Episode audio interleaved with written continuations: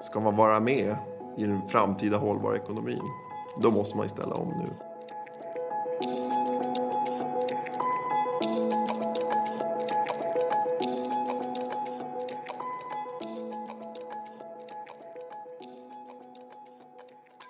God morgon.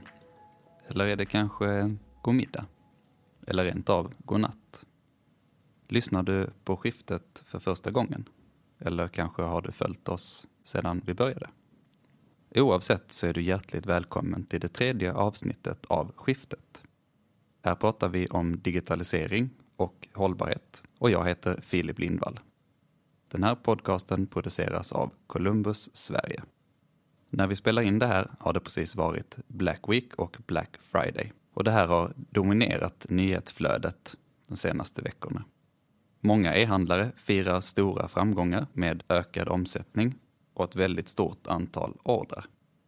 Samtidigt har vi sett att ökningen av omsättning på Black Friday och Black Week har avtagit något.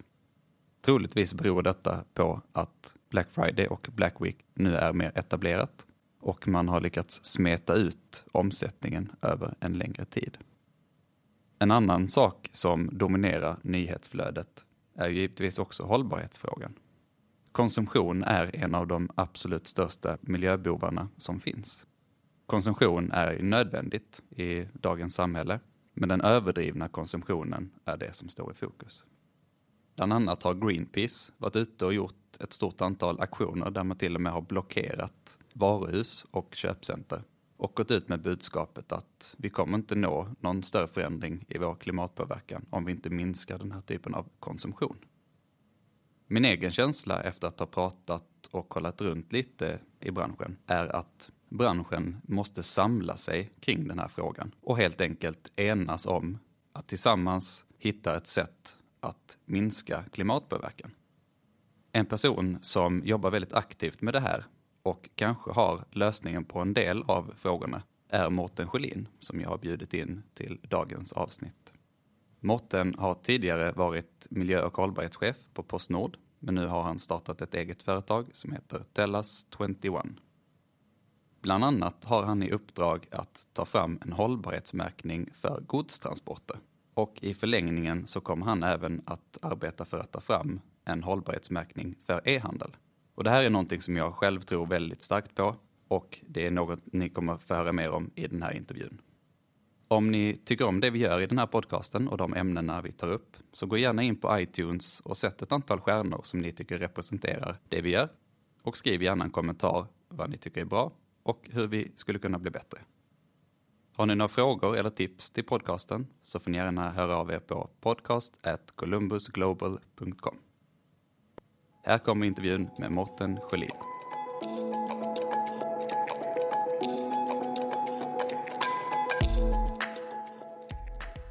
Då skulle jag vilja hälsa välkommen till Morten Sjölin. Tack, tack. Kul att ha dig här. Trevligt att vara här. Härligt. Det är lite intressant för våra lyssnare att höra vad hållbarhet är för dig personligen. Ja, eh, men det här är ju en eh, intressant fråga. Det finns ju förstås definierat i FN och så vidare. Men för mig är det ju faktiskt att eh, kunna skapa en hållbar, om man tittar på för företag, en hållbar verksamhet, en hållbar ekonomi, alltså att man gör lönsamhet, men man är en del av omställningen. Och det är både en omställning gällande klimatet och sen även de, de sociala aspekterna. Så att eh, om man då ser till vad kan jag, vad kan jag bidra med? För de som inte känner till dig, Mårten, vem är du? Ja, Mårten Sjölin heter jag. Jag eh, driver ett bolag som heter Tellas 21 och som, som konsult. Jag har tidigare jobbat på Postnord som hållbarhetsansvarig och miljöchef. Eh, ja, utöver det så, så är jag även eh, ordförande för transportbranschens miljökommitté. Så vi diskuterar mycket hur vi ska eh, bidra till omställningen och minska eh, klimatpåverkan på transporter. Just det, berätta lite mer om den eh, organisationen. Ja, det är alltså, jag sitter som, i Transportindustriförbundet och vi hör då till eh, transportföretagen som är då branschorganisationen för alla olika typer av transportorganisationer eh, och eh, transportslag i Sverige. Mm. Och eh, där träffas vi i, i branschen, alla aktörer, stora aktörer och diskuterar våra gemensamma frågor. För i, vi måste ju samarbeta för att klara det här och eh, därför är det viktigt att ha det här forumet. Men den här organisationen eh, eh står liksom bakom alla hållbarhetsmålen som FN har satt upp och så vidare. Man jobbar aktivt för att försöka gemensamt nå målen till 2030. Absolut, och vi, vi är en väldigt viktig del, eller en viktig aktör för att klara omställningen. Transporterna ökar. Man har ju gjort en prognos på att om man jämför i EU, jag var ju nere i Bryssel för, för, för ett tag sedan och då sa man att, eh, att transporterna kommer tredubblas från 1990 fram till 2050. Så att transporterna kommer öka och det är ju delvis tack vare eller av e-handeln som ökar.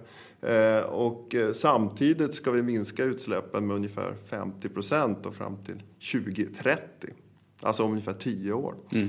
Eh, och det är de nya målen som EU har kommit fram till i The Green Deal som man nyligen har lanserat. Eller som man har i alla fall gett, gett ett förslag på. Och där, The Green Deal, vad, kan du kort beskriva det? Ja, det är alltså den nya kommissionen, eller Ursula von der Leyen, som har tillträtt och hon har nu kommit ut med en Green Deal. Och det är egentligen ett, ett, ett, ett, väldigt ambitiöst mål för att klara omställningen. Och sen så finns det en rad olika aktiviteter, konkreta aktiviteter för att faktiskt eh, ställa om. Och det här är ju ett svar på att framtidens EU-medborgare som Greta och hennes generation eh, är inte nöjda med de här långsiktiga målen och strategierna. Eh, utan nu vill man se action. Och det här är faktiskt ett, ett eh, stort steg framåt inom EU. Och då är det klart, mycket av fokus hamnar på transporter. Och här är vi absolut villiga att bidra. Men samtidigt behöver vi också hjälp från, från EU och även nationellt från, från från eh, ja, de nationella myndigheter och regeringarna så att, så att vi kan eh, ställa om. Och det handlar om längre fordonsekipage, det handlar om eh, att man får en harmonisering med digitalisering och så vidare. Det handlar om att få igång utveckling av elvägar, järnväg och så vidare. du har alltså varit i Bryssel och presenterat i EU-parlamentet, stämmer det? Ja, precis. Så jag berättade ju om Green Deal och sen så berättade jag om vilka utmaningar och möjligheter det finns för transportsektorn faktiskt leverera på det här målet. Mm. Eh, och, eh, och då berättar du ur ett svenskt perspektiv ja. för att inspirera lite kring hur EU kan göra, eller hur? Ja, absolut. Så jag, mycket av det som sker i Sverige bestäms ju faktiskt i EU. Mm. Alltså det handlar om vår biobränslemarknad som vi har. Det handlar om eh, tillstånd att eh, köra längre fordonsekipage över gränserna och så vidare. Så att mycket av de verktyg som vi har styrs från, från EU. Så jag lyfte ju det här med att vi behöver värna om eh, biobränslemarknaden i Sverige. Vi behöver försöka eh, få till stånd ett, ett, att kunna köra längre ekipage så vi får in mer gods på varje transport. Det kan ju minska belastningen med 30 procent om vi börjar med det. Mm. Mm. Och sen är det någon sak som jag blev lite Eh, fundersam över när jag var där nere. Det här med elvägar. I Sverige tror vi väldigt mycket på den lösningen, i alla fall fram till 2050. Att vi måste ju liksom ställa om och eh, komma bort från den fossila energin och kunna köra tunga transporter på el. Mm.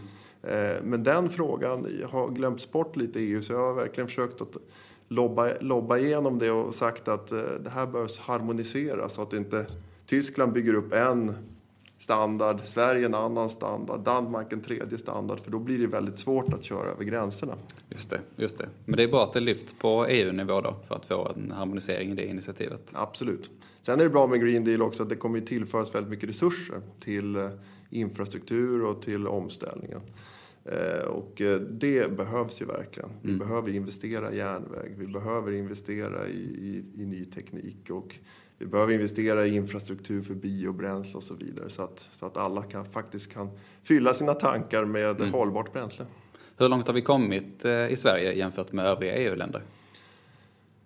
Det, det beror på lite grann. Vi säger ju själva att vi ligger i framkant och det gör vi på, på, på många områden. Sverige är ett väldigt eh, eh, vad ska man säga, ett eh, ambitiöst land och vi har ju alltid stått för liksom, och eh, förespråkat de här ambitiösa målbilderna och så vidare. Sen så var det ju att eh, sen skulle ju Sverige, svenska regeringen ta fram en eh, nationell energi och klimatplan, det vill säga att man skulle redovisa för EU, hur man ska uppnå målen. Och när man granskade de här sen och tittade på de här från alla länder, de olika planerna som man tagit fram, så såg man generellt att det var ganska stora gaps där så att säga. Det, det, det räckte inte riktigt. Och, i, och Sverige eh, kom först på elfte plats tror jag i listan när, man, när Transport and Environment, det var en organisation som listade då de här olika planerna utifrån hur ambitiösa de var. Och då kom vi på, först ganska långt ner på listan och jag blev lite förvånad över det. Men det är för att EU tycker inte riktigt att, att vårt arbete med biobränslen i Sverige är hållbart. Vi importerar ju väldigt mycket av biobränslet. Okay. Så då blir det lite grann att vi har köpt oss en, en snabb eh, omställning. Och det, det, det, ser man inte som att det är en framkomlig väg. För det, EU, för det hållbara biobränslet räcker ju inte för alla länder i EU. Okej, jag förstår. Och vi har ju inga, inga krav på liksom när dieselbilen ska förbjudas och så vidare. Och det finns andra frågor som, som de tycker saknas i, i svensk politik. Har vi en nackdel av att eh, vi har en lite speciell geografi här i Sverige? Ja, vi har ju behov av långa transporter. Och längre transporter. Vi är ett avlångt land. Eh, vi, eh, så att av den anledningen så, så, så, är vi mer beroende av kanske lastbilstransporter mm. och så än i andra länder. Sen så, ja, det är väl mycket det. Sen har vi ju väldigt stora fördelar i Sverige, ska jag också säga. Vi har ju ett energisystem som är i princip fossilfritt i och med att vi har så bra utbyggd vattenkraft. Mm. Vi har faktiskt en egen eh, produktion av biobränsle som kan utökas. Vi har ju väldigt mycket skog som, kan användas för att, eh, för att producera biodrivmedel. Så förutsättningarna finns där? Det finns absolut jättemycket bra initiativ och det finns stora förutsättningar för Sverige. Och vi har ju ändå väldigt ambitiösa mål. Vi ska ju minska utsläppen i Sverige till 70 procent till 2030. Och jag sa tidigare 50 procent EU, men Sverige har ju tagit ett än mer ambitiöst mål på det här. Så att, eh, och vi ska ju vara som eh, Svante Axelsson brukar säga, den nationella samordnaren för ett fossilfritt Sverige, brukar säga att vi ska vara en permanent världsutställning för ett uh, utvecklat land som är fossilfritt. Vad har drivit fram den ambitionen tror du? Nej, men det är att uh, vi har ju inte så stor påverkan på de globala utsläppen. Vi är en liten spelare, det måste mm. vi komma ihåg. Vi är en liten spelare både i EU och i världen. Så att även om vi skulle bli fossilfria så skulle inte det eh, klara FN-målen. Men att vara föregångare kanske har en större effekt? Ja, så att om vi hittar då sätt att ställa om och visa världen att man faktiskt kan leva ett väldigt bekvämt och bra liv men att det är fossilfritt så har vi ju nått långt. Då är vi eh, en utställning.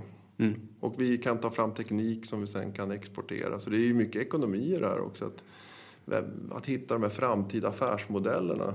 Eh, och här gäller det att hänga med så att inte eh, Kina eller någon annan tar över. För där jobbar de väldigt mycket med, med, med just de här med, med förnybara energikällor och så vidare som man tänker sig exportera sen.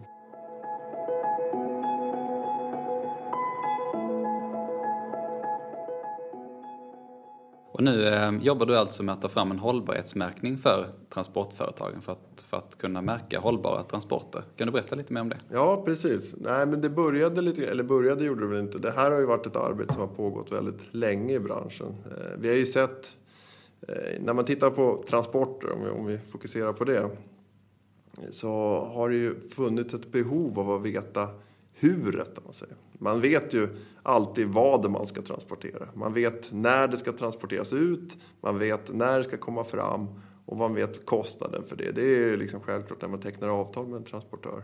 Men något som är svårare är huret. Hur, hur, inte bara transport A till B, utan hur görs det? Alltså, kan chauffören leva på sin lön? Eh, vilket klimatavtryck har den här transporten? Hur säker är den här transporten? Så att, så att den här hållbarhetsmärkningen är en ganska bred märkning som, som jag förstår det. Ja. Det handlar inte bara om klimatavtrycken utan det är även den sociala biten och, och miljöaspekten och så vidare. Absolut, så det är ju väldigt viktigt att vi har med den biten. För mm. det har också varit en, en, ett problem, ska jag inte säga, men en utmaning för branschen att hantera just eh, de här sociala delarna i transporter också. Och det har ju varit uppe i media nu under senaste åren. Så det är klart att det här vill vi verkligen jobba för att eh, kunna visa att det här är en hållbar transport utifrån klimat, sociala aspekter och säkerhetsaspekter. Och det här innebär alltså att konsumenter då som vill e-handla till exempel får, får större möjlighet att göra ett medvetet val när man kan se att man kan välja ett klimatsmart fraktalternativ då? Ja, precis. Och det är väl det här som vi har diskuterat lite grann. För det här var ju ett... Det startade väl egentligen med att Energimyndigheten hade ett regeringsuppdrag att titta på eh, energieffektivisering i olika sektorer. Eh, och då tittade man på transportbranschen och eh, initierade det här Fossilfri transport som var det programmet. Och där var vi med väldigt många aktörer från branschen. Branschförbund, företag etc. som, som diskuterade eh, vad kan vi göra egentligen? Och då var det en del är ju det här med e-handeln. För det finns ett stort behov av e-handelskonsumenter att faktiskt kunna göra rätt val. Det ser man i alla undersökningar. Att jag läser någonstans att det var 50 procent av alla e-handelskonsumenter vill ju kunna välja mm. ett hållbart alternativ. Och det har ju inte varit så, så lätt idag. Så, så då började vi diskutera märkning och det finns initiativ på det här på, på, för godstransporter. Eh, och sen så kan man också använda det här som en del för att ta fram en märkning för e-handeln. Men då är det lite flera eh, aspekter som kommer in. Då kommer det med förpackningar och returer och så vidare. Så det är egentligen två olika intressenter. Dels är det transportköparna, de som köper transporten. De vill ha en hållbar transport. Och sen så är det e-handlaren, e-handelskonsumenten som då vill kunna välja en hållbar e-handelstransport. Så att eh, ditt arbete framåt kommer även täcka in då en hållbarhetsmärkning för e-handel? Ja, det finns mycket i, i den biten. Så det jag jobbar mest aktivt nu det är att ta fram en märkning för godstransporter som heter Hållbar transport och som transportföretagen tar fram. Så den tror jag väldigt starkt på. Och där ska eh, du eh, delta eller hålla en hearing nu. Kan du berätta lite mer om det? Ja, precis. Och då ska vi diskutera det här. Hur ska man kunna erbjuda marknaden en bra, märk en bra märkning för det här? Hur ska de veta? För alla kan ju inte gå ut och börja fråga åkerier hur man faktiskt kör bilen, att man får en bra lön och att det är rätt bränsle i tanken. Det går inte utan då, då krävs det att det är en enkel märkning som alla förstår. Eh, och eh, då är det tanken att man eh, på något vis kan erbjuda det till, till e-handelskonsumenten. Eh, och då har vi diskussion med Svanen för det är väldigt starkt märk, märkningssystem för, för konsumenter. Eh, och de utreder nu frågan och ser om det går att få till det här eh, för, för e-handel. Och eh, branschorganisationen Svensk Digital Handel är också inblandad i det här. Kommer ni ha ett samarbete kring det? Ja, det, det hoppas jag på. Vi kommer ha ett möte här nu och, diskutera de här frågorna. Så det för att det ska fungera, det, som jag sa, det har funnits väldigt många initiativ mm. historiskt på det här och det har tagits fram lösningar också. Men de har inte lyft riktigt för det har inte funnits den här eh, förtroendet för märkningen eller eh, alla aktörer inte ställt sig bakom det. Och för att man ska få en stark märkning så måste största delen av branschen i alla fall stå bakom den. Mm. Så att, så och för våra lyssnares skull här, den här hållbarhetsmärkningen för transportföretagen, kommer den eh, vara en del sen i hållbarhetsmärkningen för e-handel? Just det. Kommer det vara en förutsättning för? Ja. För det, transport är ju ändå den stora delen. Mm. Ja, så precis så är tanken. Att, eh, om man tänker sig att det finns en... Eh, om du klickar på nätet i checkout och du kan välja ett, ett, ett hållbarhetsalternativ där för, för e-handelstransporten. Då ska den ha byggts upp av de andra märkningarna. Så att för att man ska kunna klassa sig som en hållbar e-handelstransport så kan, måste man uppfylla kanske hållbar transport för godstransporter. För, för, för där får, får, du ju en del av de kraven man ställer. Där får du, får du till exempel i hållbar transport så säkerställer du att du, att du har schyssta löner, att du har eh, rätt andel biobränsle, att du eh, har alkolås och så vidare i fordon och etc. En rad olika kriterier. Eh, då vet man det. Och sen så kanske man ställer ytterligare krav i den här e-handelskonsumentmärkningen där man ställer krav på förpackningar. Alltså det får inte vara för mycket luft i förpackningen. Kommer e-handelsmärkningen även gå tillbaka till leverantörsledet? Alltså hur produkterna de säljer har producerats också eller är det ett för stort grepp? Ja, det tror jag att det är för stort grepp men det är inte helt klart ännu. Det, det, det, det påverkas ju av de kriterier som ska tas fram. Om mm. det är nu Svanen eller någon annan som tar fram det. Vad är det som kommer gälla för, för, för just e-handelstransporter? Men det är, vissa flöden kanske inte kan klassas oavsett vilken produkt det är. Om man tänker sig eh, långa flygleveranser från, Mm. från Asien. Eh, en, sån, eh, en sån transport kommer Men vara det skulle svår att kunna kunna vara klassa. så att du, du, eh, du eh, lägger ett antal varor i varukorgen och uppfyller då den här hållbarhetsmärkningen. Men när du sen checkar ut och väljer ett icke hållbart leveransalternativ, då, då gäller inte märkningen. Kan det vara en sån grej eller måste du erbjuda enbart hållbara fraktalternativ i din e-handel för att ha märkningen? Nej, nej, man kan ju ha olika alternativ. Och då eh, får ju konsumenten då välja eh, det hållbara alternativet. Eller rättare sagt, här borde man få in nudging. Nu går jag kanske, förekommer jag lite, men defaultvärdet, inställningen när man kommer i checkout borde vara det hållbara alternativet. Och hållbart i det här lä- läget, eller när det gäller e-handel, är ju sällan dyrare. För ofta betalar man kanske i en längre, ett längre tidsfönster. Mm. Så att eh, transportörerna och har möjlighet att, att eh, optimera transporten så mycket som möjligt. För, för något som är viktigt som man måste ha med sig här, det är att det är en vi måste värna om den kollektiva tanken. Det är Mm, alltid mm. bättre att köra så mycket som möjligt på ett och samma fordon. Så att det kan inte vara så att man säger att för att man ska få en eh, märkt e-handelstransport att det måste vara gas eller det måste vara el eller HVO eller så. Det fungerar inte utan eh, här gäller det att värna om den kollektiva tanken. Och sen så kan man ju förstås välja andra alternativ. Alltså jag måste ha det här nu innan eh, helgen. Men då, då kommer det kosta mer i, i pengar. Mm. Bo- Borde det vara för Express är ju dyrare. Ja.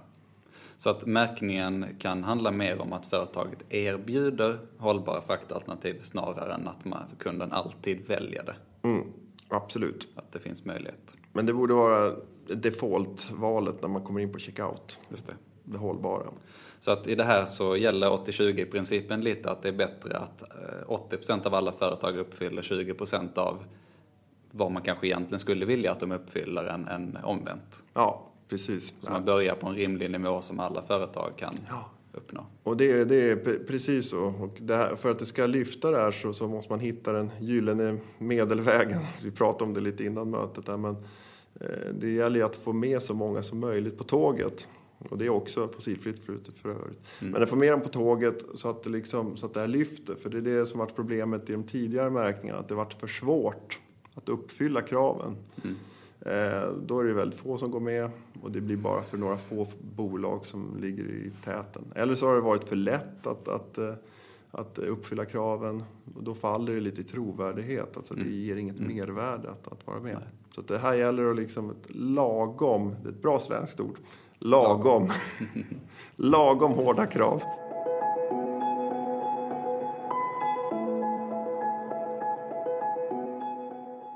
Om jag ska spekulera lite fritt här så, så är det ju så att eh, det är ju ett antal eh, eh, intressenter i den här frågan. Vi har ju dels transportföretagen och vi har ju de som ska leverera produkterna.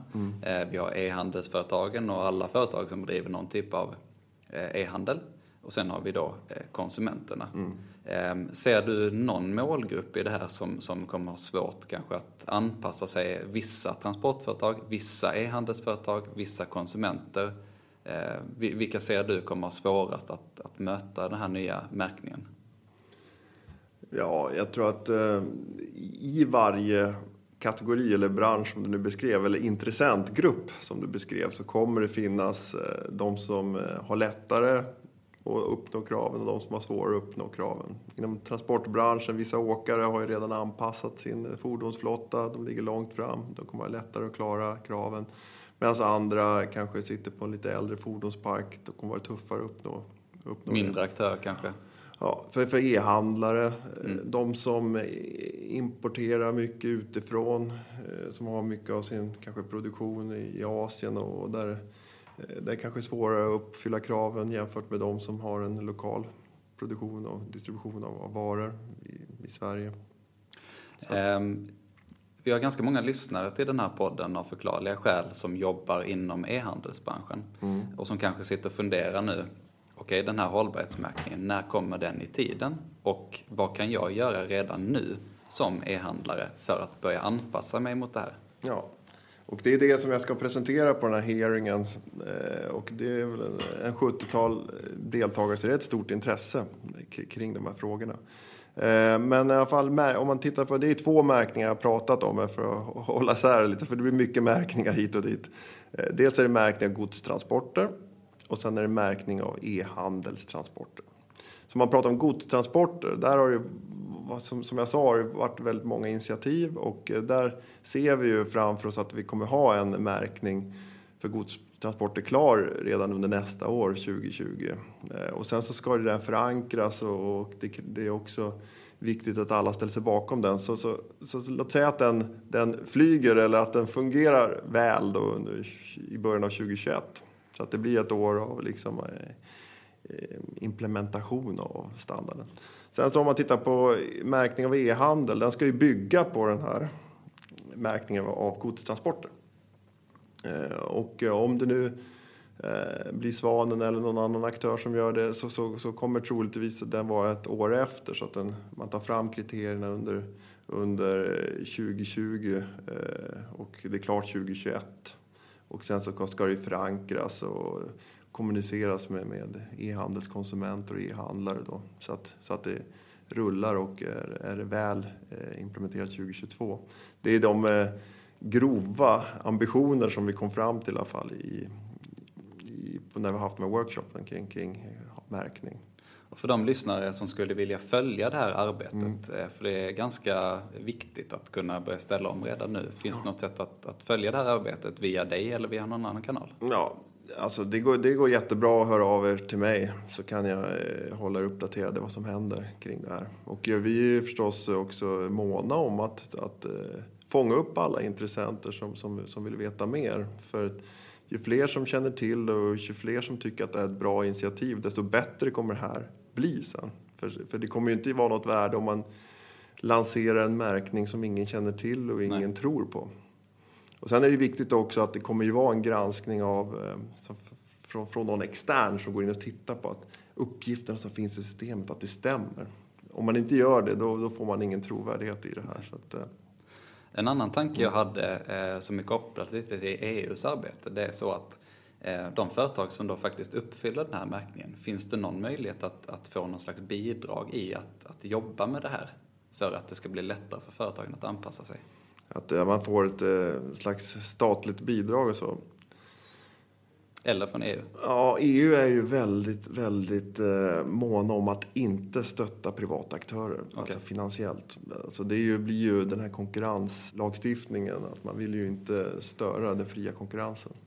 Eh, men det, det, finns ju eh, mycket stöd att stöka från Sverige. De har ju Klimatklivet, som där många företag har fått eh, finansiering för laddplatser och sådana saker. Eh, det finns ju också eh, andra typer av eh, bidrag för, för, för biobränsle och så vidare. Så det finns ju en rad olika mm. incit incitament. Företagen kanske får se till det affärsmässiga värdet istället. Och vi ser ju det mycket nu att det pratas om hållbarhet och många företag ser ju det som en konkurrensfördel nu för tiden. Många unga speciellt vill handla hållbart ja. och då är ju transparensen väldigt viktig. Absolut. Sen kan det ju vara så i framtiden att många e-handlare kanske som jobbar business to business eh, eller även business to consumer mm. eh, måste ha den här märkningen för att få sälja till vissa aktörer. Ja, jag tror att det kommer vara, ska man vara med i den framtida hållbara ekonomin, då måste man ställa om nu. Och jag tror att eh, e-handeln generellt har ju jobbat mycket för att eh, öka omsättning, man ska växa och så vidare. Och eh, nu har många bolag lyckats väldigt bra med det och man har nått en eh, bra, bra omsättning och även eh, börjat få upp marginalerna. Men nu handlar det faktiskt om att titta på okay, hur kan vi göra det här på ett hållbart sätt. För e-handeln har faktiskt en stor möjlighet att vara en del av omställningen. Det här är faktiskt viktigt eh, tycker jag. För ofta får ju e-handeln, i alla fall nu, får ju ganska mycket kritik i media att det inte är hållbart. Men jag tror att e-handeln är en eh, förutsättning för att ställa om. Och mm. rätt typ av mm. e-handel i framtiden kommer ju minska transporterna totalt sett. Varför ska man ha en bil till exempel? Om man får hem alla varor eller kan hämta det i en paketbox som ligger precis bredvid där du bor. Eh, så att, och då, då, då, varför ska du köra till köpcentret? Eh, du har ju alla varor redan, det har du redan fått eller hämtat upp. Eh, så att, och då kan man också eh, vara en del av omställningen. Så här är ju faktiskt viktigt.